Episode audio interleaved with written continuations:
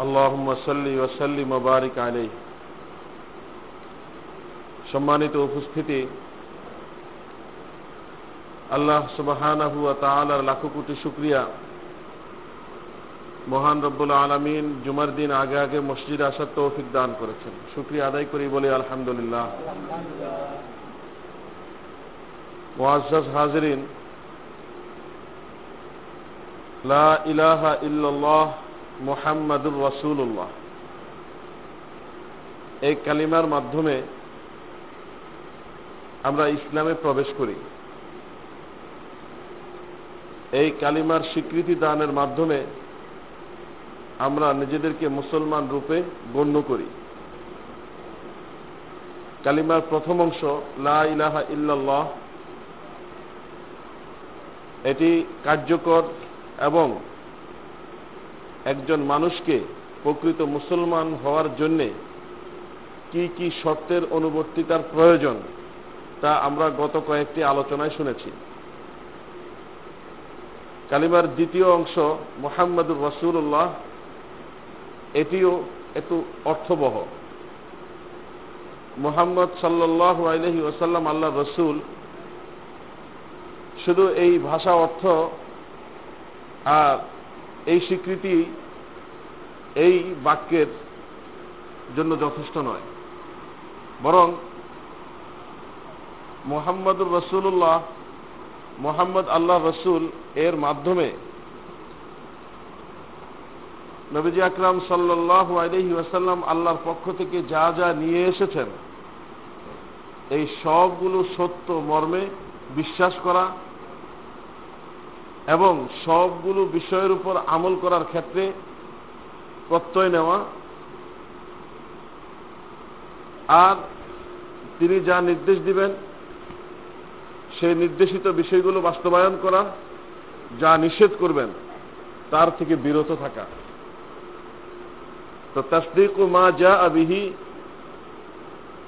All ইমতেসাল বিমা আমার আবিহি আম্মা নাহা ও আনহু।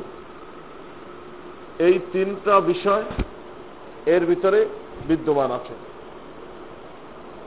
ফলে আল্লাহ রসুল যা বলেছেন, যা করেছেন, যা করতে বলেছেন, তা বিশ্বাস করা যেটি আল্লাহর পক্ষ থেকে। এর ব্যাপারে কোনো সন্দেহ নেই। তিনি যদি এমন বিষয়ের কথা আমাদেরকে বলেছেন যা যুক্তিতে আসে। মানবিক বিবেক এটা গ্রহণ করে। তাহলেও এটা যেভাবে বিশ্বাস করতে হবে, যেটা হক, যেটি আমাদের বিবেকে ধরে না, আমাদের বুদ্ধিতে, আমাদের বিবেচনায় বুঝে আসে না, সেটাকেও বিশ্বাস করতে হবে যেটা হক। যা আমার যুক্তিতে কুলায়, তা ধরবো, যা কুলায় না তা ধরবো না, তা বিশ্বাস করব না, এটি হতে পারে না। আল্লাহ রসুল বলেছেন, এটি প্রমাণিত হয়েছে। আল্লাহ রসুল এটি আমাদেরকে করতে বলেছেন, এটি সহি সূত্রে, সহি সনদে প্রমাণিত হয়েছে। এরপর এখানে সন্দেহের কোনো অবকাশ থাকবে না। মুমিন মুমিন হতে হলে কোন রকমের সন্দেহ করা চলবে না। যদি কেউ সন্দেহ করে, তাহলে তার ইমান থাকবে না। তিনি যা যা করতে বলেছেন তাই তাই আমাকে করতে হবে। যে যেই ভাবে করতে বলেছেন সেই সেইভাবেই করতে হবে। তুমি যা, তিনি যার থেকে নিষেধ করেছেন, তা সম্পূর্ণরূপে পরিহার করতে হবে। এই তিনটি বিষয় যদি একজন মুমিনের ভিতরে পূর্ণাঙ্গ রূপে পাওয়া যায়, তাহলে এই দ্বিতীয় অংশ কালিমা এবার সেটি বাস্তবায়িত হবে, এর দাবি পূরণ হবে, একজন ব্যক্তি মুসলমান হিসেবে আল্লাহর কাছে বিবেচিত হবে। এরই আলোকে একজন মানুষের কাছে এই কথা স্পষ্ট হয়ে যাওয়ার কথা যে মোহাম্মদুর রসুল্লাহকে কেন বিশ্বাস করব? এবং মোহাম্মদুর রসুল্লাহ সাল্লাহ সাল্লাম আনিত শরীয়তকে কেন গ্রহণ করব? যেহেতু আমি আল্লাহ তালাকে বিশ্বাস করি, আর আল্লাহ তালাকে বিশ্বাস করতে বাধ্য, সে আল্লাহ তাআলা সরাসরি আমাকে নির্দেশ দেন নাই মোহাম্মদ রসুল্লাহর মাধ্যমে দিয়েছেন।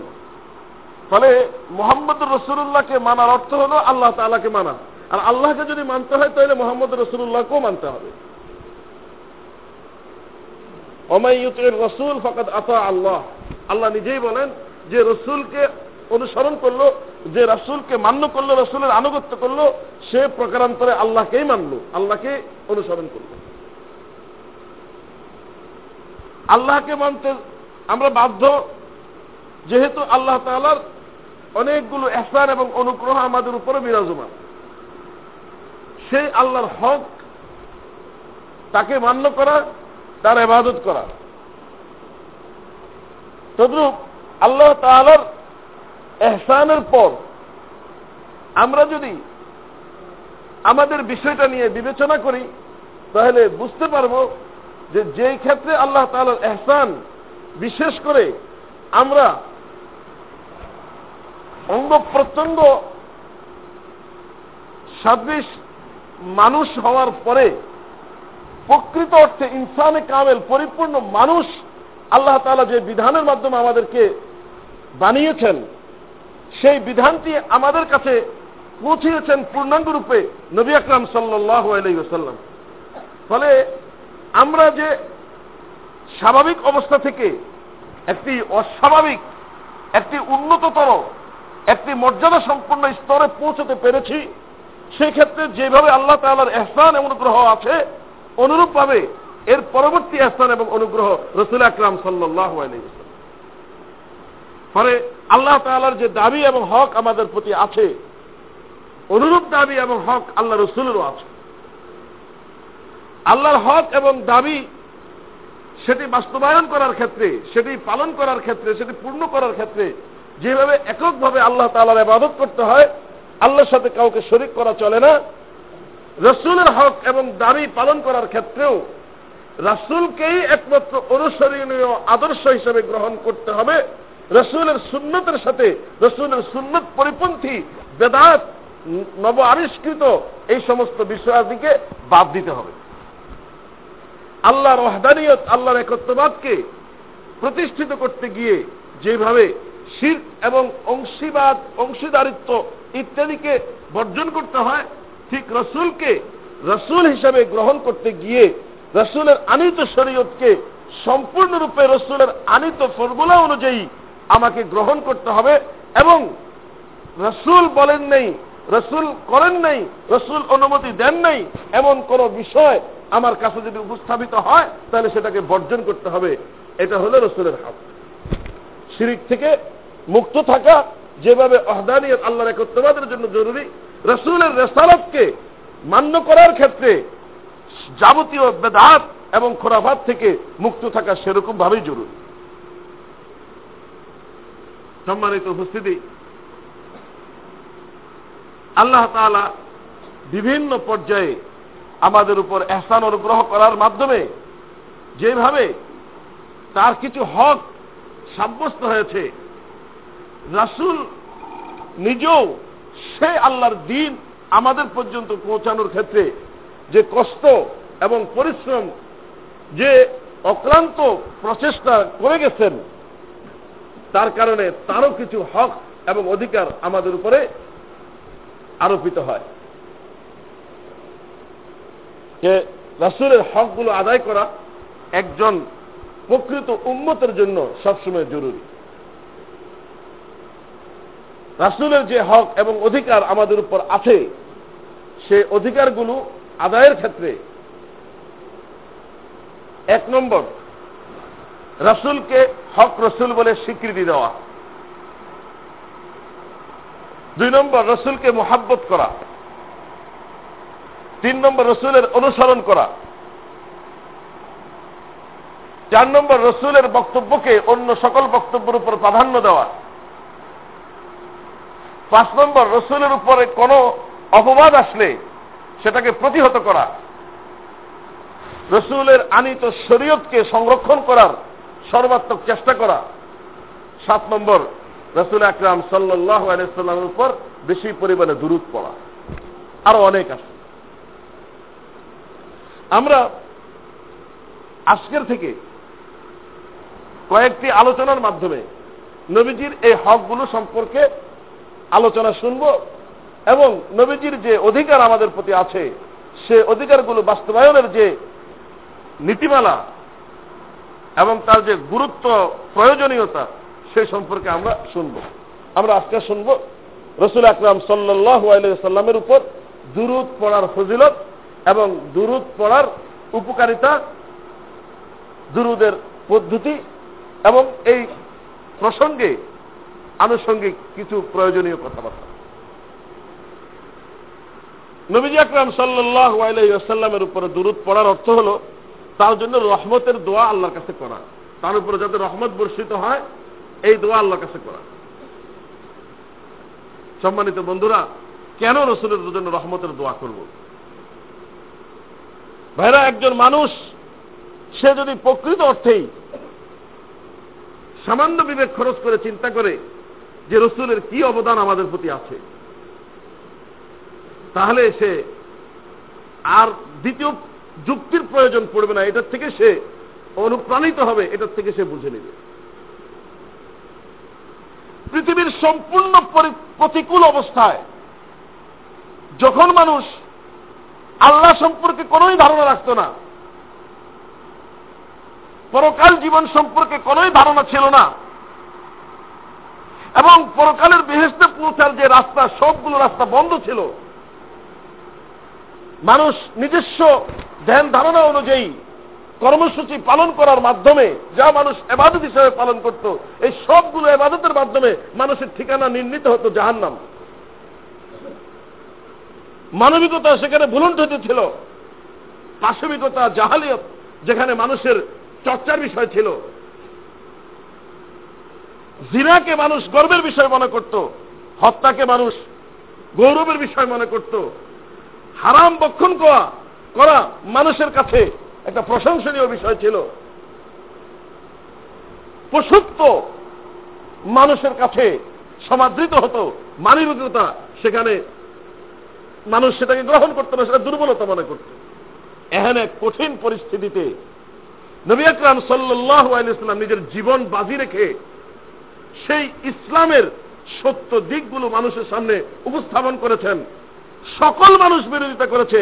অল্প কিছু মানুষ তার পক্ষে এসেছে, যেটা গণার ভিতরে আসা না সেই রসুল এই পরিস্থিতিতে অক্লান্ত পরিশ্রম করে জীবনের রাত্র এবং দিন পুরোটা সময় তার বুদ্ধি অনুযায়ী প্রচেষ্টা অব্যাহত রেখে আল্লাহ তালার পক্ষ থেকে দায়িত্ব দেওয়া, এই পালন করতে গিয়ে নিজের জীবনকে বিপন্ন করেছেন, শরীর থেকে রক্ত ঝরিয়েছেন, নিজের আরামকে হারাম করেছেন, নিজের কোন স্বার্থকে তিনি সামনে আনেন নেই নিঃস্বার্থভাবে একেবারে মানুষের কল্যাণের জন্য পরিশ্রম করতে গিয়ে নিজের জীবনকে বারবার মৃত্যুর মুখে ঠেলে দিয়েছেন, নিজে অমানবিক, অক্লান্ত পরিশ্রম করেছেন, করে এই পুরো পরিবেশটাকে পরিবর্তন করে প্রকৃত ট্রাকের উপরে পরিবেশটাকে স্থাপন করে মানুষকে প্রকৃত মানবিকতার উপর উঠিয়ে দিয়ে আমাদেরকে বন্ধ হয়ে যাওয়া জান্নাতের দরজাগুলো খুলে দিয়েছেন এবং জাহান নামের খোলা দরজাগুলো বন্ধ করে দিয়ে আমাদেরকে প্রকৃতভাবেই জান্নাতমুখী করে তুলেছেন। এই যে রসুলের এহসান আমাদের প্রতি, এই যে রসুল আমাদেরকে অমানুষ থেকে মানুষ বানালেন এবং জাহান নামের রাস্তা থেকে তুলে এনে জান্নাতের রাস্তায় উঠিয়ে দিলেন গুমরাহি ভ্রষ্টতার ধারা থেকে তুলে এনে আমাদেরকে হেদায়ত এবং আলোকিত ধারায় আমাদেরকে পরিচালিত করলেন। এটি রাসুল নিঃস্বার্থভাবে একেবারে আমাদেরকে মোহাব্বত করেই মানুষকে মোহাব্বত করেই রসুল এই কাজটি করেছেন। এই কাজটি করতে গিয়ে যেই কষ্ট, দুর্ভোগ তিনি ভোগ করেছেন, যে নির্যাতন তিনি ভোগ করেছেন, সেটা করেছেন একমাত্র আমাদের কল্যাণের জন্য, রসুলের নিজের জন্য কিছুই করেন নেই। ফলে যে লোকটি খেয়ে না খেয়ে, ঘুমিয়ে না ঘুমিয়ে আরাম করে না করে এইভাবে আমাদের জন্য চেষ্টা করেছেন, তিনি কি আমাদের পক্ষ থেকে ন্যূনতম একটু রহমতের দোয়া করা আল্লাহর কাছে এটা দাবি করতে পারেন? উপরন্ত এই বিবেক বোধ যদি আমার ভিতরে জাগ্রত নাও হয়, যে আল্লাহর অনুগ্রহ আমরা স্বীকার করতে বাধ্য, সে আল্লাহ নির্দেশ দিয়েছেন রসুলের উপর দূরত পড়ার জন্য। এই নির্দেশ লঙ্ঘন করার ক্ষমতা আমাদের কারোই নেই।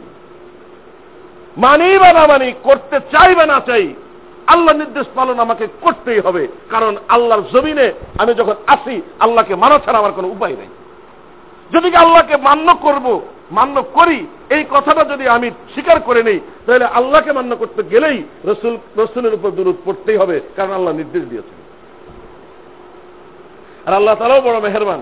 শুধু নির্দেশ দিচ্ছেন, এতটুক বললেই হতো, নির্দেশ দেওয়ার পাশাপাশি নির্দেশটাকে এমনভাবে উপস্থাপন করেছেন, যেটা মানুষ ন্যূনতম বিবেক থাকলে, ন্যূনতম মানবিকতা তার ভিতরে থাকলেই সে ওই আল্লাহ তালার উপস্থাপনটা গ্রহণ করা একবার জরুরি হয়ে পড়ে। ইন্নাল্লাহ ওয়া মালাইকাতাহু ইউসাল্লুনা আলান নবী। ইয়া আইয়ুহাল্লাযীনা আমানু সাল্লু আলাইহি ওয়া সাল্লিমু তাসলিমা। সালাত, দুরুদের আরবি রূপ হচ্ছে সলাত। মসজিদে দিয়ে বাক্স দিয়ে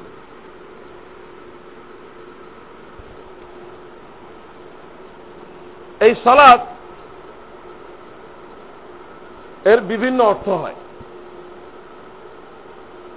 সালাতের সংশ্লিষ্টতা যদি আল্লাহর সাথে হয়, তাহলে তার একটা অর্থ আছে।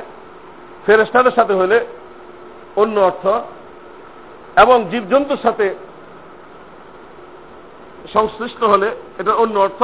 মানুষের সাথে তার সম্পর্ক হলে এটা অন্য অর্থ। আল্লাহ তালার ক্ষেত্রে যদি সালাতের প্রয়োগ হয়, তাহলে অর্থ হবে রহম করা, রহমত প্রেরণ করা। আর ফেরেস্তাদের ক্ষেত্রে যদি হয়, তাহলে দোয়া করা।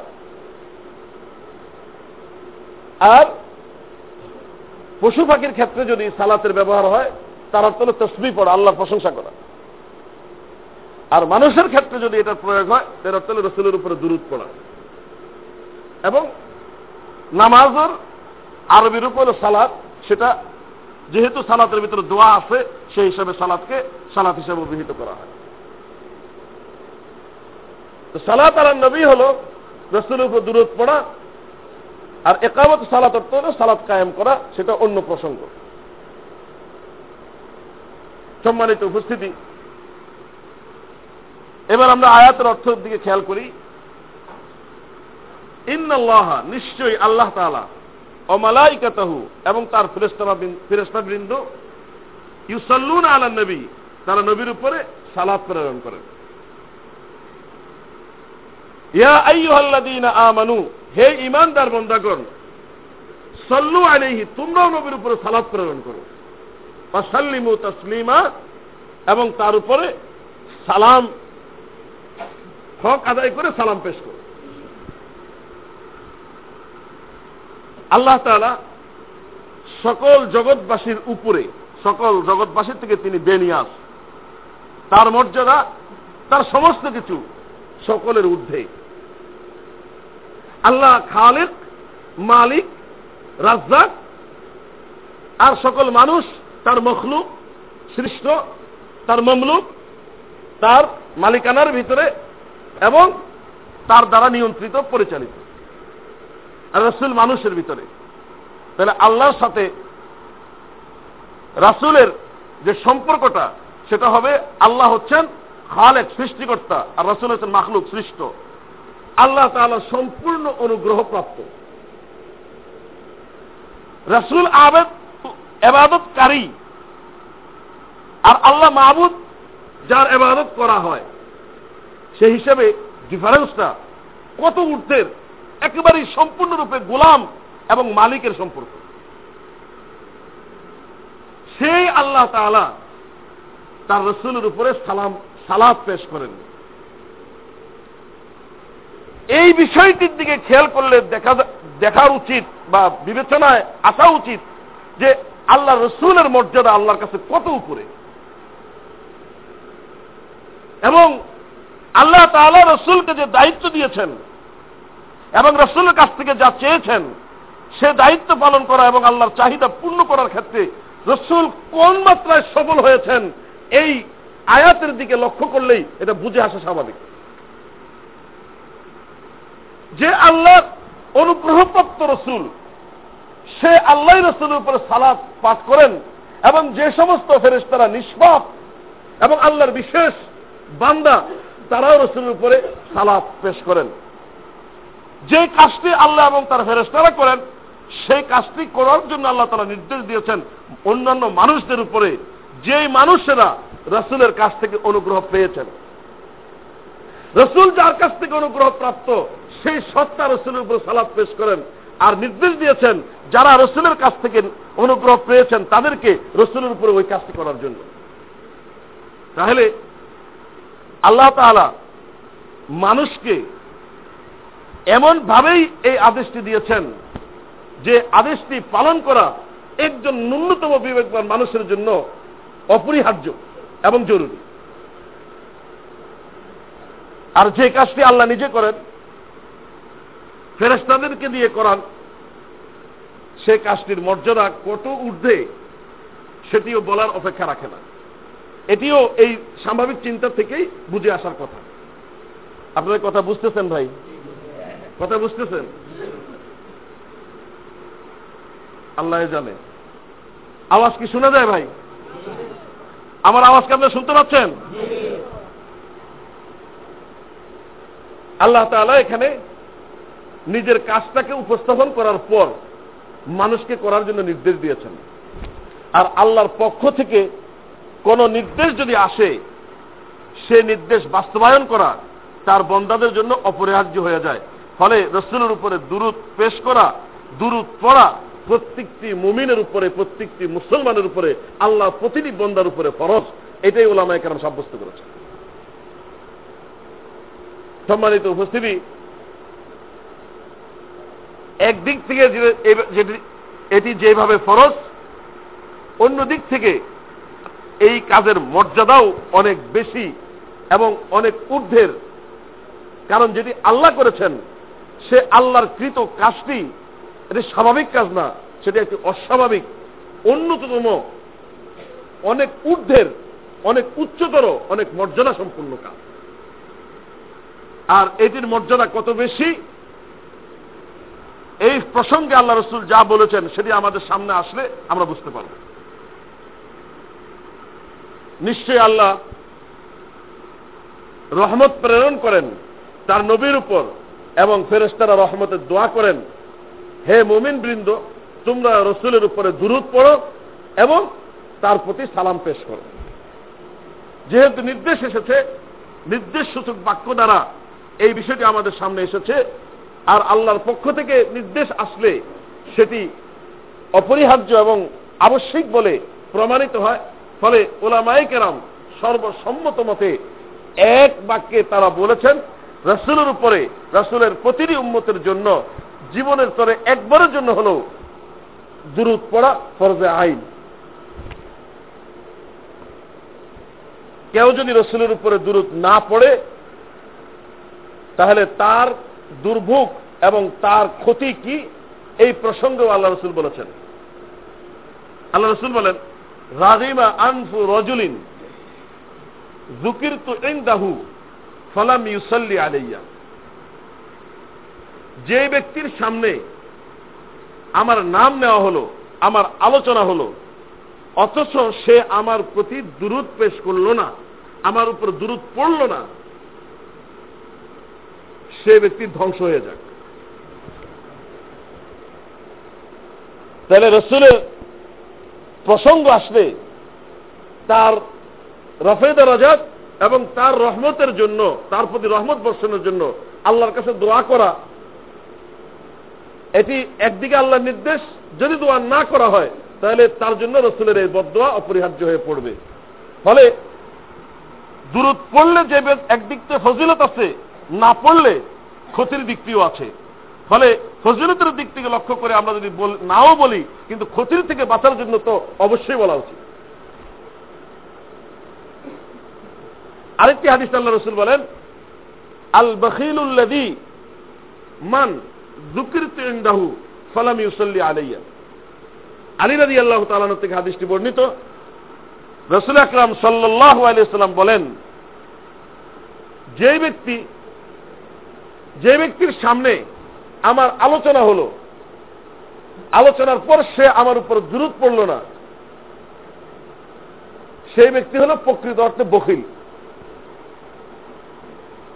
কৃপন এবং মানে কাঞ্জুস তো প্রকৃত কৃপন প্রকৃত কাঞ্জুস প্রকৃত বকিল ওই ব্যক্তি যে আমার প্রসঙ্গে আসার পরেও, আমার আলোচনা হওয়ার পরেও আমার উপরে যে দূরত পড়ল না, এই ক্ষেত্রে যে কৃপণতা করল, সেই প্রকৃত অর্থে কৃপণ। আর বকিলের ক্ষেত্রে আরেকটি সহি আদিসে আসছে যে বকিল এর জন্য জান্নাতের দরজা বন্ধ বকিল জান্নাতে প্রবেশ করতে পারবে না। মুসলিহদ্দিন সাদি, যাকে আমরা শেখ সাদি বলে জানি, তিনি খুব স্পষ্ট করে বলেছেন বকিল আর বুয়াদ জাহেদে বাহরুবাব বেহেস্তিনা বাসদ বা হুকমে খবর। একজন ব্যক্তি কৃপন এবং বকিল সে যত বড়ই এবাদত গুজার হোক না কেন, এবং সে যত বড়ই দুনিয়া বিরাগী হোক না কেন সে যদি বকিলের এই দোষটি দিশ থেকে তাড়াতে না পারে বকিলের এই দোষ থেকে নিজেকে মুক্ত করতে না পারে, সে এবাদত গুজার হওয়ার সত্ত্বেও বেহেস্ত পাবে না বেহেস্তে যেতে পারবে না। আর এই বকিলের প্রকৃত রূপ হচ্ছে ওই ব্যক্তি যে রসুলের উপরে দূরত পড়ার প্রসঙ্গ আসা সত্ত্বেও দূরত থেকে বিরত থাকে রসুলের দূরত পড়ে না। তাহলে একদিকে আল্লাহর নির্দেশ, অন্যদিকে রসুলের বদোয়া দুইটি বিষয় একই প্রসঙ্গে যখন আসছে, এটি ওয়াজিব হওয়ার ব্যাপারে, এটি আবশ্যকীয় হওয়ার ব্যাপারে আর কোনো সন্দেহ থাকল না। রাসুলের উপরে যদি দূরত পড়া হয়, তার ফজিলত কি? নবী আকরাম আলাইসাল্লাম বলেন, মান সাল্লাহ আলাইয়া ওয়াহেদাতান সাল্লাহ আলাইহি আসফান। যে ব্যক্তি আমার উপর একবার দূরত পড়বে আল্লাহ তালা তার প্রতি দশটা রহমত নাজিল করবেন আরেকটি হাদিসে এসেছে মান সাল্লাহ আলাইয়া সালাতান ওয়াহেদাতান সাল্লাহ আলাইহি আশরা সালাওয়াতিন وحطت عنه عشر خطيئات ورفعت له عشر درجات যে ব্যক্তি আমার উপর একটি বার মাত্র দূরত পেশ করবে, একবার দূরত পড়বে, আল্লাহ তাআলা তার প্রতি অন্তত দশটি রহমত নাজিল করবেন। তার দশটি গুণা মাফ করে দিবেন এবং তার ইমানি স্টেজ এবং আল্লাহর কাছে মর্যাদার স্তর আরও দশ গুণ বৃদ্ধি করে দিবে সম্মানিত উপস্থিতি, একজন ব্যক্তি পৃথিবীতে যতই পরিপূর্ণ হোক না কেন সার্বিক দিক থেকেও যদি সে পরিপূর্ণ হয়, তারপরেও আল্লাহর রহমত ছাড়া এক মুহূর্তের জন্য পৃথিবীতে তার জন্য থাকা সম্ভব না। আর পৃথিবীর সফলতার চেয়ে পরকালীন জীবনের সফলতা হল সবচেয়ে বড় এবং গুরুত্বপূর্ণ। আর পরকালীন জীবনের সফলতার ক্ষেত্রে একজন মানুষ যত বড় এবাদত গুজারি হোক না কেন, আল্লাহকে যত বড় মান্যকারী হোক না কেন প্রকৃত অর্থে আল্লাহ রহমত ছাড়া পরকালীন জীবনে সফল হও কোন ব্যক্তির পক্ষে সম্ভব না। উভয় জগতে সফল হওয়ার জন্য মূলত যেটি প্রয়োজন, এক নম্বরে যেটি প্রয়োজন, সেটা হলো আল্লাহ রহমত। আর আল্লাহ রহমত পাওয়ার বিভিন্ন মাধ্যমের ভিতরে অন্যতম প্রধান মাধ্যম হল রাসুলের উপর বেশি পরিমাণে দূরত পড়া। যত বেশি দূরত পড়া যাবে, তত বেশি আল্লাহর পক্ষ থেকে ওই ব্যক্তির উপর রহমত আসবে। আর আল্লাহ রহমত যত বেশি আসবে, সেই ব্যক্তি দুনিয়াতেও সফল হবে এবং আখেরাতের সফলতা তো অবশ্যই হবে, আসবে। মানুষ দুনিয়ার জীবন শেষ করার পর, পরকালীন জীবনের অন্যতম একটি কঠিন অবস্থা হল হাসরের ময়দান। হাসরের ময়দানের অবস্থা বিভিন্ন হাদিসে যেভাবে এসেছে এবং কোরআনের বিভিন্ন জায়গায় যেভাবে এসেছে, খুব কঠিন করে, খুব ভয়াবহ করে মুমিনের সামনে এই জিনিসটি উপস্থাপন করা হয়েছে। যেখানে আল্লাহ তাল্লাহর অবস্থানও থাকবে এত কঠিন যে কোন নবী পর্যন্ত আল্লাহর কাছে সুপারিশ করবে, হিসাব শুরু করার দরখাস্ত করবে, সেই সাহসটি পর্যন্ত করবে না। ভয়াবহতা এত মারাত্মক যে পরিচিত মানুষগুলো সেদিন সব বিক্ষিপ্ত হয়ে যাবে। কেউ কারও পরিচয় পর্যন্ত দিবে না এবং কেউ কারও কাছে আসতে পারে। এই আশঙ্কা করার কারণে একে অপর থেকে ভেঙে যাবে। সন্তান মায়ের থেকে দূরে সরে যাবে। মা তার সন্তান থেকে দূরে সরে যাবে। স্বামী স্ত্রী থেকে বিচ্ছিন্ন হয়ে যাবে এবং বন্ধু বন্ধু থেকে বিচ্ছিন্ন হয়ে যাবে। সেই কঠিন মুহূর্তে, সেই মারাত্মক মুহূর্তে মানুষের পেরেশানির যখন কোনো অন্ত নাই মানুষের শরীর থেকে ঘাম বের হয়ে অবস্থাটা এত মারাত্মক রূপ ধারণ করবে যে কারও ঘাম হাঁটু পর্যন্ত, কারও কোমর পর্যন্ত ডুবে গেছে, কারও বুক পর্যন্ত, কারও নাক পর্যন্ত। এই এবং সূর্য অতি নিকটে, সূর্যের তাপের কারণে মানুষের জীবন উষ্ঠাগত কিন্তু মৃত্যু সেদিন স্বয়ং মৃত্যুকেই জবাই করে মৃত্যু ঘোষণা করা হবে। আর মৃত্যু মানুষের আসবে না। এই নির্ধারণ কষ্ট ভোগ করা ছাড়া মানুষের কোনো উপায় থাকবে সেই কঠিনতম মুহূর্তে আল্লাহ রসুল শেষদায় পড়ে যখন আল্লাহর কাছে আরাধনা করতে থাকবেন, তখন আল্লাহর পক্ষ থেকে সুসংবাদ আসবে। ইরফা আরাসাক সালতোটা ইসফা তুসফা হে মোহাম্মদ, মাথা উঠান। আমার কাছে চান, আপনার চাওয়া কবুল করা হবে। আমার কাছে সুপারিশ করেন, আপনার সুপারিশ গ্রহণ করা হবে। তো নবীজি আকরাম সাল্লাহ সাল্লাম যখন আল্লাহ কাছে সুপারিশ করবেন, তখন মানুষের অবস্থার একটা পরিবর্তন আসবে এবং হিসাব শুরু হবে। যে কোনো একটা সিদ্ধান্তে মানুষ আসতে পারবে। এর আগের কঠিন অবস্থাটি, এই অবস্থা অত্যন্ত ভয়াবহ। সেই কঠিনতম মুহূর্তে যারা রসুলের সান্নিধ্য অর্জন করতে পারবে, রসুলের কাছাকাছি থাকতে পারবে যেহেতু রসুল তারাই সেদিনের কঠিন অবস্থাতে আস্তে আস্তে সহজ হতে শুরু করবে, সে রসুলের ভূমিকা এবং রসুলের গুরুত্ব এটা সকল মানুষের কাছে স্পষ্ট। সে রসুলের কাছে সেদিন যে মানুষগুলো থাকতে পারবে, তারা হবে সৌভাগ্যবান এবং তারা হবে রহমত প্রাপ্ত এই প্রসঙ্গে আল্লাহ রসুল বলেন, আউলা নাস কিয়ামা হুম আলাইয়া কিয়ামতের দিন আমার অতি নিকটে থাকবে ওই সমস্ত মানুষগুলো যারা অধিক পরিমাণে আমার উপর দূরত পেশ করেছে। যে যত বেশি দূরত পড়েছে সেই ব্যক্তি রসুলের তত কাছে থাকতে পারবে। আর যে রসুলের যত কাছে থাকতে পারবে, তার প্রতি সেদিন আল্লাহ রহমত অধিক পরিমাণেও বর্ষিত হবে। ফলে কেয়ামতের ময়দানে ওই কঠিন অবস্থা থেকে পরিত্রাণ পাওয়ার জন্য একটি অন্যতম উপায় হচ্ছে রসুলের উপর দূরত পড়া। রসুলের উপর দূরত পড়ার মাধ্যমে আল্লাহ রহমত পাওয়া যায়, যে রহমতের মাধ্যমে দুনিয়া এবং আখেরাত উভয় জগতের সফলতা পাওয়া যায় এবং রসুলের উপর দূরত পড়ার মাধ্যমে কিয়ামতের কঠিন ময়দানের কঠিন অবস্থাটি থেকে পরিত্রাণ পেয়ে রসুলের কাছাকাছি থাকা এবং রসুলের মাহবুব প্রিয় হয়ে থাকার একটি অন্যতম রাস্তা অবলম্বন করা যায়। নবী আকরাম সাল্লাহ সাল্লামের উপর দূরত পড়া, এটি এমন একটি সহজ, স্বাভাবিক আবাদত যা আল্লাহ তালার পক্ষ থেকে খুব সহজ করে দেওয়া হয়েছে। এবং যে কোনো মুহূর্তে, যে কোনো জায়গা থেকে রসুলের উপর দূরত পড়া যায় এবং রসুলের উপর দূরত পেশ করা যায়। আল্লাহ রসুল এই প্রসঙ্গে বলেন আলু বুয়ু তাকুম কুবুরা ওয়ালা তাজ আলু কবরি ঈদা ওয়াসল্লু আলাইয়া ফাইন্না সালাতাকুম তাবলুগুনি হাইথু কুমতুম তোমরা তোমাদের ঘরগুলোকে কবর বানিও না।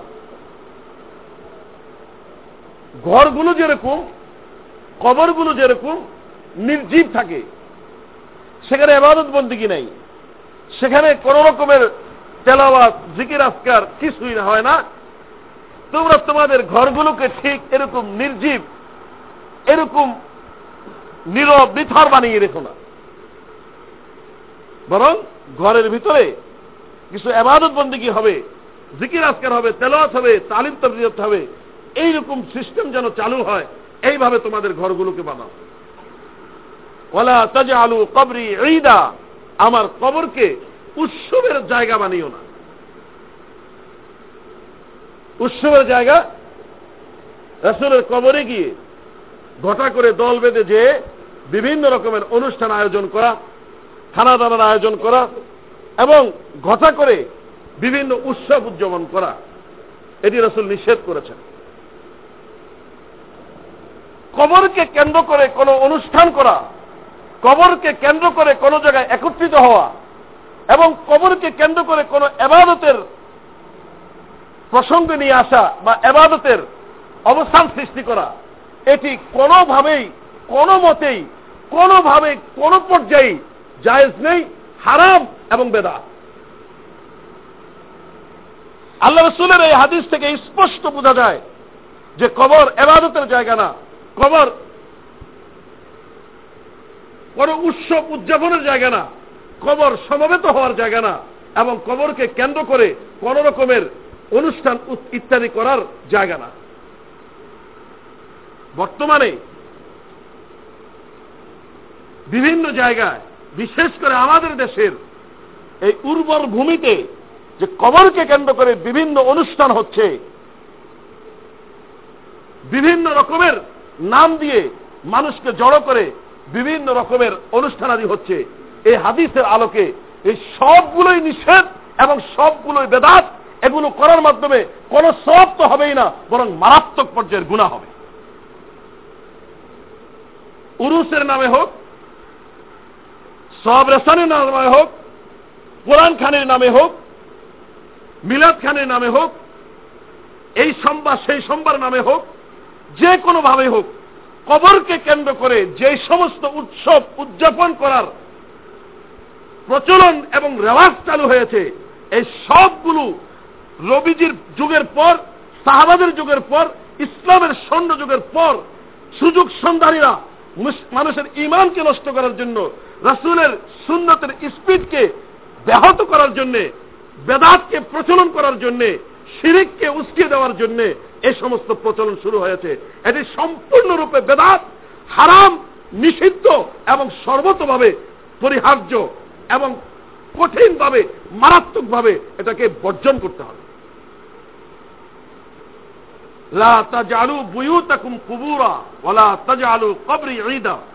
আল্লাহ রসুলের কবরকে কেন্দ্র করে যেখানে সমবেত হওয়া যায় না, উৎসব করা যায় না, সেখানে অন্য ব্যক্তির কবরকে উপলক্ষ করে কীভাবে জমায়েত হয়ে সেখানে বিভিন্ন রকমের অনুষ্ঠান উদযাপন করা হয়। এরপর আল্লাহ রসুল বলেন অসল্লু আলাইয়া, তোমরা আমার উপর দূরত পড়ো। আমার কবর আসার প্রয়োজন নেই। আমার কবরকে এসে সমবেত হয়ে বিভিন্ন অনুষ্ঠান করার প্রয়োজন নেই। হ্যাঁ আমার প্রতি কিছু করতে চাও এবং আমার প্রতি কিছু করার মাধ্যমে তোমরা আল্লাহ সান্নিধ্য অর্জন করতে চাও, তাহলে আমার উপর দূরত পড়ো। যেখানেই তোমরা থাকবে, যেখানে থেকেই আমার উপরে দূরত পড়বে, তোমাদের দূরত আমি পর্যন্ত পৌঁছে যাব।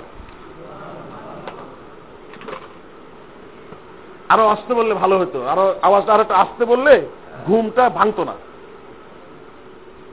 কি সুন্দর সবাই, খুব গভীর মনোযোগ দিয়ে শুনতেছে, আর ঘুমাই ঘুমাই শুনতেছে। আমার সামনেও ঘুমাইতেছে। পিছনে তো দেখি না, সামনে ঘুমাইতেছে। আল্লাহ আকবর। সম্মানিত উপস্থিতি, আল্লাহ রসুল আমাদের জন্য যেটি অনুমোদন করেছেন, তার মৃত্যুর পরেও যেটা চলবে, রাসুলের উপরে দূরত পড়া। আর রাসুলের উপরে দূরত পড়ার প্রক্রিয়াটি এটি সম্পূর্ণ হবে যে কোনো জায়গা থেকে যে কোনো ভাবে কারণ আল্লাহ রসুল বলছেন যে অসল্লু আইয়া তোমরা আমার উপরে দূরত পড়ো তোমরা যেখানে থেকে দূরত পড়বে, আমি পর্যন্ত পৌঁছায় দেওয়া হবে। ফলে আমার কাছে, আমার কবরের কাছে তোমাদের আসার প্রয়োজন নেই, নিজের জায়গা থেকেই দূরত পড়তে পারো। দুরুদের প্রসঙ্গে আমরা জানলাম যে দুরুদের মাধ্যমে আল্লাহ রহমত আসে গুনা মাফ হয়, দরাজাত বলন্দ হয়। দুরুদের মাধ্যমে রসুলের মোহাব্বত বৃদ্ধি পায় এবং রসুলের কিয়ামতের ময়দানে রসুলের নৈকট্য সান্নিধ্য অর্জন হয়। দুরুদের মাধ্যমে আল্লাহ তালার বিশেষ একটি হুকুমকে পালন করা যায় এবং রসুলের যে দাবি আমাদের প্রতি, রসুলের যে এহসানের অধিকার সে অধিকারটি পালন করার একটি প্রক্রিয়া। আল্লাহ তালা আয়াতে বলেছেন দূরত পড়ার জন্য অসাল্লিম ও তসলিমা সালাম পেশ করতে বলেছেন। সালাম পেশের প্রসঙ্গে এসে রসুলের উপরে সালাম সালাম পাঠ করলে রসুলকে সালাম দিলে কি লাভ? আবুদাউ শরীফে সহি সূত্রে একটি হাদিস বর্ণনা, বর্ণিত হয়েছে। আল্লাহ রসুল বলেন মামিন আহাদিন ইউসাল্লিম আলাইয়া ইল্লা রদ্দাল্লাহু আলাইয়া রুহি হাত্তা আরুদ্দা আলাইহি সালাম। হাদিসের শাব্দিক অর্থ শুনেন। মামিন আহাদিন ইউসাল্লিম আলাইয়া। যখনই কোন ব্যক্তি আমার উপরে সালাম দিবে, আমাকে সালাম দিবে, ইল্লা রদ্দাল্লাহু আলাইয়া রুহি, তখনই আল্লাহ তাআলা আমার ভিতরে আমার রুহকে প্রতিস্থাপন করেন, আমার রুহকে ফেরত দান করেন। রুহকে ফেরত দেন কেন? হাত্তা আরুদ্দা আলহ ইসালাম যাতে করে আমি ওই ব্যক্তির সালামের জবাব দান করতে পারি। সম্মানিত উপস্থিতি। নবীজির নিজের বক্তব্য এবং এটা সহি হাদিস আবুদাউদ শরীফে সিয়াসত্তার অন্যতম কিতাব সেই কিতাবের ভিতরে আছে যে রাসুল বলেছেন, যে আমার উপরে সালাম দিবে, সাথে সাথে আল্লাহ তালা আমার রুহ আমার ভিতরে ফেরত দিবেন। আমি রুহ ফেরত দেওয়ার মাধ্যমে জীবিত হয়ে যাই এবং আমি ওই ব্যক্তির সালামের জবাব দান করে থাকি। তাহলে বুঝা গেল সালাম দেওয়ার আগে রসুলের রুহ, রসুলের শরীরের সাথে থাকে কি থাকে না? সালাম দেওয়ার আগে রসুলের রুহ, রসুলের ভিতরে থাকে না। রসুল কি হায়াতুন নবী? রসুল কি সর্ব অবস্থায় জীবিত নবী? আল্লাহ তালা প্রসঙ্গ কোরআনের ভিতরে রসুলকে কেন্দ্র করেই বলেছেন যে ইন্নাকা মাইয়িতুন, তুমিও মৃত ও ইন্নাহুম মাইয়িতুন, তারাও মৃত। অন্য আয়াতে এসেছে, আফা ইম মাতা, রসুল যদি মরে যায়, তাহলে তোমরা কি যে দিন পেয়েছ তার থেকে ফিরে যাবে? রসুল যদি মৃত্যুবরণ করেন স্বাভাবিক মৃত্যু, অথবা নিহত হন, তাহলে তোমরা যে দিন পেয়েছ সেদিন থেকে কি ফিরে যাবে? রাসুল সম্পর্কে, রাসুল মৃত, রাসুল মারা গিয়েছিলেন দুনিয়াতে যে রকমের হায়াত তিনি অনুভব করতেন, তার থেকে রসুলের বিচ্ছুতি ঘটেছে। ফলশ্রুতিতে রসুলের জানাজাও হয়েছে, রসুলকে দাফন করা হয়েছে। এবং এই হাদিস বলে কবরে যাওয়ার পরেও রসুল দুনিয়ার মতো জীবিত নন। এবং রসুলকে হায়াতুন নবী বিশেষভাবে শুধু রসুলের ক্ষেত্রে এই কথা প্রয়োগ করা, এই হাদিসের আলোকে কতটুকু যুক্তিযুক্ত, আপনাদের সবার কাছে এটা আমার প্রশ্ন। হ্যাঁ। আলমে বর্ষক কবরের জীবন, এটা আলাদা একটা জীবন। সেখানে সব মানুষ সুখ ভোগ করতে পারে এবং দুঃখ ভোগ করতে পারে। সেই জীবনের হায়াত, অন্য রকমের একটি হায়াত। ওই হায়াতে রসুল জীবিত, এই ব্যাপারে কারও আপত্তি নেই, আমারও আপত্তি নেই। তো এই হাদিস সম্পূর্ণরূপে এটা প্রমাণ করে যে রসুল রুহ রুহ থেকে বিচ্ছিন্ন থাকে রসুল শরীর। যখন সালাম পাশ করা হয়, তখন রসুলের রুহ রসুলের ভিতরে প্রতিস্থাপন করা হয়, আর গুরুত্ব কতটুকু এবং সালাম পেশ করার মর্যাদা কত উপরের যে সাইয়দুল মুরসালিন সর্বশ্রেষ্ঠ মাখলুক, আল্লাহর কাছে যার মর্যাদা সকল ফেরেস্তার ঊর্ধ্বে, আল্লাহর কাছে আল্লাহর পর যার মর্যাদা সবচেয়ে বেশি, সেই রসুল ওই ব্যক্তি যে পর্যায় থেকে হোক না কেন, যত নগণ্যই হোক না কেন, রসুলের উপরে যদি সহি পদ্ধতিতে সালাম দিতে পারে সাইয়দুল মুরসালিন তার সালামের জবাব দিয়ে থাকে। অনেক বড় গুরুত্বপূর্ণ এবাদতে। সম্মানিত উপস্থিতি, সময় আমাদের শেষ। সালাম আর সালাম দুরুদ পেশ করা এবং সালাম পেশ করা অন্যতম একটি এবাদত। এবাদত আল্লাহর পক্ষ থেকে মানুষের উপরে অবধারিত একটি প্রক্রিয়া। যে প্রক্রিয়াটি সম্পূর্ণ করার মাধ্যমে মানুষের প্রতি আল্লাহর পক্ষ থেকে যে দাবি এই দাবিটি বাস্তবায়ন হয় এবং আল্লাহর অধিকারটি পালন করা হয় এবং এর মাধ্যমে মানুষ সফল হয়। সফলতার আলোকে আল্লাহ তালা ওই মানুষের জন্য দুনিয়ার জীবনে বিভিন্ন রকমের নাচ নিয়ামতের ব্যবস্থা রাখেন এবং পরকালীন জীবনে জাহান নাম থেকে মুক্তি দিয়ে জান্নাতের ফয়সলা দান করে থাকেন। এই আবাদতটি আল্লাহর পক্ষ থেকে আগত একে শরীয়তের পরিভাষায় তাও কিফিয়া বলা হয়। অর্থাৎ যেটা যেভাবে, যে মাত্রায় যে আঙ্গিকে যে পর্যায়ে যেভাবে এসেছে সেটাকে সেইভাবে সে আঙ্গিকে সে পর্যায়ে সে মাত্রায় পালন করতে হবে। এবাদত। আমরা নামাজের মাধ্যমে আল্লাহর এবাদত পালন করি। জোহরের নামাজ ফরজ চার রাখাত পড়ি, মাগরিবের নামাজ তিন রাখাত পড়ি। এইভাবেই সারা কেয়ামত পর্যন্ত সারা জীবন আবাদত করে যেতে হবে। কেউ যদি সময় আছে, সুযোগ আছে, এরই আলোকে মাগরিবের নামাজ তিন রাখাতের জায়গায় ছয় রাখাত পড়ে তার মাগরিবের নামাজ কবুল হবে? সে তো বেশি পড়ছে, কেন কবুল হবে না? যে বেশি পড়ার নাম এবাদত না, সঠিক পদ্ধতিতে আদায় করার নাম এবাদত অনুরূপভাবে জোহরের নামাজ ফরজ চার রাখাত পড়তে হয়। সেটাকেও কমানোরও কোনো অধিকার কারণেই, বাড়ানোরও কোনো অধিকার নেই। এবং যেটা যেইভাবে সেটা সেইভাবে যে সমস্ত নামাজের কেরাত জোরে পড়া হয় দুই রাখাতে কেরাত জোরে পড়া হয়, এক পরবর্তী এক রাখাত অথবা দুই রাখাতে আসতে পড়া হয়। সেখানেও ওই নিয়মটাই পর্যায়ে রেখে একজন আবেদকে আবাদত করতে হবে। প্রতিটি আবাদতের ক্ষেত্রে এই নিয়ম অবধারিত।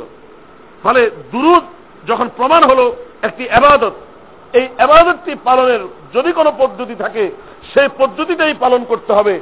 এর বাহিরের কোনো পদ্ধতি নিজের থেকে আবিষ্কার করে রং ঢং লাগিয়ে পালন করার কোনো সুযোগ মানুষকে আল্লাহ তালার পক্ষ থেকে দেওয়া হয়নি যদি এই সুযোগ সে মানুষ গ্রহণ করে নিজের ইচ্ছা থেকে নিজের পক্ষ থেকে তাহলে এটি শরীয়তের অনুবর্তন হবে না শরীয়তের আনুগত্য হবে না নিজের খায়ের সাথে নফসারির আনুগত্য হবে এবং এটাকে বলা হয় বেদা কাব ইবনে উজরা রাদি আল্লাহ তালানো দেখতে হাদিস বুখারি এবং মুসলিম উভয় কিতাব এসেছে خرج النبي صلى الله عليه وسلم فقلنا يا رسول الله قد علمنا كيف نسلم عليك فكيف نصلي عليك নবীজি বের হয়ে আসলেন। লোকের এসে বলল, ইয়া রসুল্লাহ আমরা আপনার প্রতি সালাম কীভাবে দিতে হয় সেটা জেনে গেছি। এখন দুরুদ কীভাবে পড়তে হবে সেটা আমাদেরকে বলে দিন। আল্লাহ রসুল বললেন, কুলু আল্লাহ সাল্লি আলা মুহাম্মদ ও আলা আলী মুহাম্মদ কামা সাল্লাইত আলা ইব্রাহিম ও আলা আলী ইব্রাহিম ইন্নাক হামিদ মাজিদ। আল্লাহ বারিক আলা মুহাম্মদ ও আলা আলী মুহাম্মদ কামা বারাকতা আলা ইব্রাহিম ও আলা আলী ইব্রাহিম ইন্নাক হামিদ মাজিদ। আল্লাহ রসুল বললেন যে তোমরা এইভাবে বলো তাহলে এই যে এই দুরুটটি এই দুরুটটিকে স্বাভাবিক নিয়মে যেভাবে পড়া হয়, ঠিক এইভাবেই পড়বে। এখন যদি দুরুদের বিভিন্ন ভাষা আছে, হাদিস থেকে প্রমাণিত, এটা যেভাবে আছে সাল্লাহ আলহি ওয়াসাল্লাম, এটাও একভাবে আছে, অন্য জায়গায় আছে। আবার আল্লাহ সাল্লি আলা মুহাম্মদ নবীল উম্মি আলা আলী ওয়াসাল্লিম তাসলিমা, এই দূরত্ব হাদিসের ভিতরে আছে। হাদিস দ্বারা প্রমাণিত যে দূরতগুলো আছে, এই দূরতগুলো এগুলো পড়া যায় আর এই দূরত ভিতরে সর্বশ্রেষ্ঠ দূরত হলো দুরুদ ইব্রাহিম যেটা নামাজের ভিতরে পড়া হয়। এই দুরুদের জন্য রসুলের পক্ষ থেকে কোন পদ্ধতি বানিয়ে দেওয়া হয়নি যে এতবার পড়বেন খাড়াইয়া এতবার, বসে এতবার খাড়াইয়া এক শুরুতে বসে আর শুরুতে আবার কিছু আগে একটু টানে, আবার একটু আসতে, সম্মিলিতভাবে, এককভাবে এরকম কোন পদ্ধতি শরীয়তে আসে নেই। বরং দূরত সকলের জন্য আসছে, সকলেই পড়বে হাদিসে বর্ণিত যে দূরটি আছে, স্বাভাবিকভাবে যেটা পড়া হয় সে সেভাবে পড়বে। এখন যদি সেখানে হঠাৎ করে একত্রিত হয়ে কখন একসুরে সকলে মিলে আবার একজনে কিছু কিছু আবার দাঁড়াইয়ে আবার বসে, এটি যদি সাহাবারা করে যেয়ে থাকতেন, যদি রসুলের যুগে প্রচলিত থাকতো, যদি সাহাবাদের যুগে প্রচলিত থাকতো, যদি সাহাবাদের পরবর্তী যুগেও প্রচলিত থাকতো, আমরা গ্রহণ করতাম। এটা হাদিসের নির্দেশ ছিল যে সাহাবিদেরকে অনুসরণ করো এবং সাহাবিদের আমলকে অনুসরণ করো, খোলাফায় রাশিদিনকে অনুসরণ করো। যেহেতু এই যুগের মধ্যে এগুলো পাওয়া যায়নি, সাহাবিদের যুগ তাবিনদের যুগ, তাবে তাবিনদের যুগ পুরনো মুফজ্জলা তিনশত বছর অতিবাহিত হওয়ার পর চতুর্থ শতাব্দীর শেষ দিকে এসে একজন দুনিয়াদার বাদশাহ এই ধরনের প্রচলন শুরু করেছেন। ফলে এই প্রচলনটি বেদাত এবং সম্পূর্ণরূপে বেদাত, যেটাকে আমরা মিলাদ নামে চিনি এবং মিলাদের অনুষ্ঠানে যেভাবে দুরুদের নামে কতক্ষণ বাংলায়, কতক্ষণ আরবিতে, কতক্ষণ বসে, কতক্ষণ দাঁড়িয়ে, কতক্ষণ এই লাহাজায়, কতক্ষণ ওই লাহাজায়। যেহেতু রসুলের যুগে এটা প্রচলন ছিল না, এটি সম্পূর্ণরূপে নব আবিষ্কৃত এবং এটা বেদাত পরিত্য এবং এটাকে পরিত্যাগ করতে হবে, বর্জনীয়, বর্জন করতেই হবে। হ্যাঁ দুরুদের যে প্রসঙ্গ, সেটা এক ঘণ্টা যাবৎ আপনারা আলোচনা শুনতেছেন, সেটা পড়া যাবে, সেটা স্বাভাবিক নিয়মে। এই প্রসঙ্গে আমরা আগামী সপ্তাহে ইনশাল্লাহ আরও আলোচনা শুনব এবং ঈদ মিলাদুল্নবী উদযাপন করাও একটা নতুন ভাবে শরীয়তের উপরে বিরাট বড় একটা আঘাত, একটা ধাক্কা, ঈদ মাত্র দুইটি। আল্লাহ রসুল আনাস্তাদি আল্লাহ তালাম থেকে বর্ণনা যে ঈদ উল ফিতর এবং ঈদ উল আজহা দুইটি ঈদের শরীয়ত অনুমোদন দিয়েছে, সেখানে তৃতীয় আরেকটি ঈদের অনুপ্রবেশ ঘটানো ইসলামী শরীয়তরা যেই কোরআন হাদিসের উপরে নির্ভরশীল এবং কোরআন হাদিস দ্বারা প্রমাণিত সেই ভিতকে নাড়িয়ে দেওয়ার জন্য এটা কুচক্রি মহলের এবং ইহুদি খ্রিস্টানদের ন্যূনতম একটা নগ্ন চক্রান্তের একটা বড় আঘাত।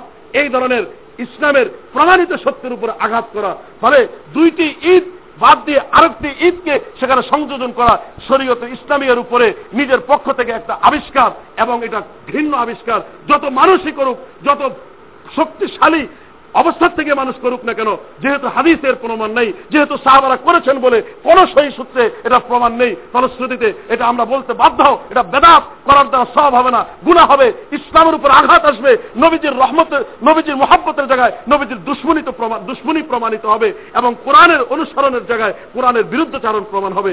ফলে মিলাদ মাহফিল যেভাবে নিষিদ্ধ, ঈদ ঈদ মিলাদুন্নবী উদযাপন করা অনুরূপভাবে নিষিদ্ধ।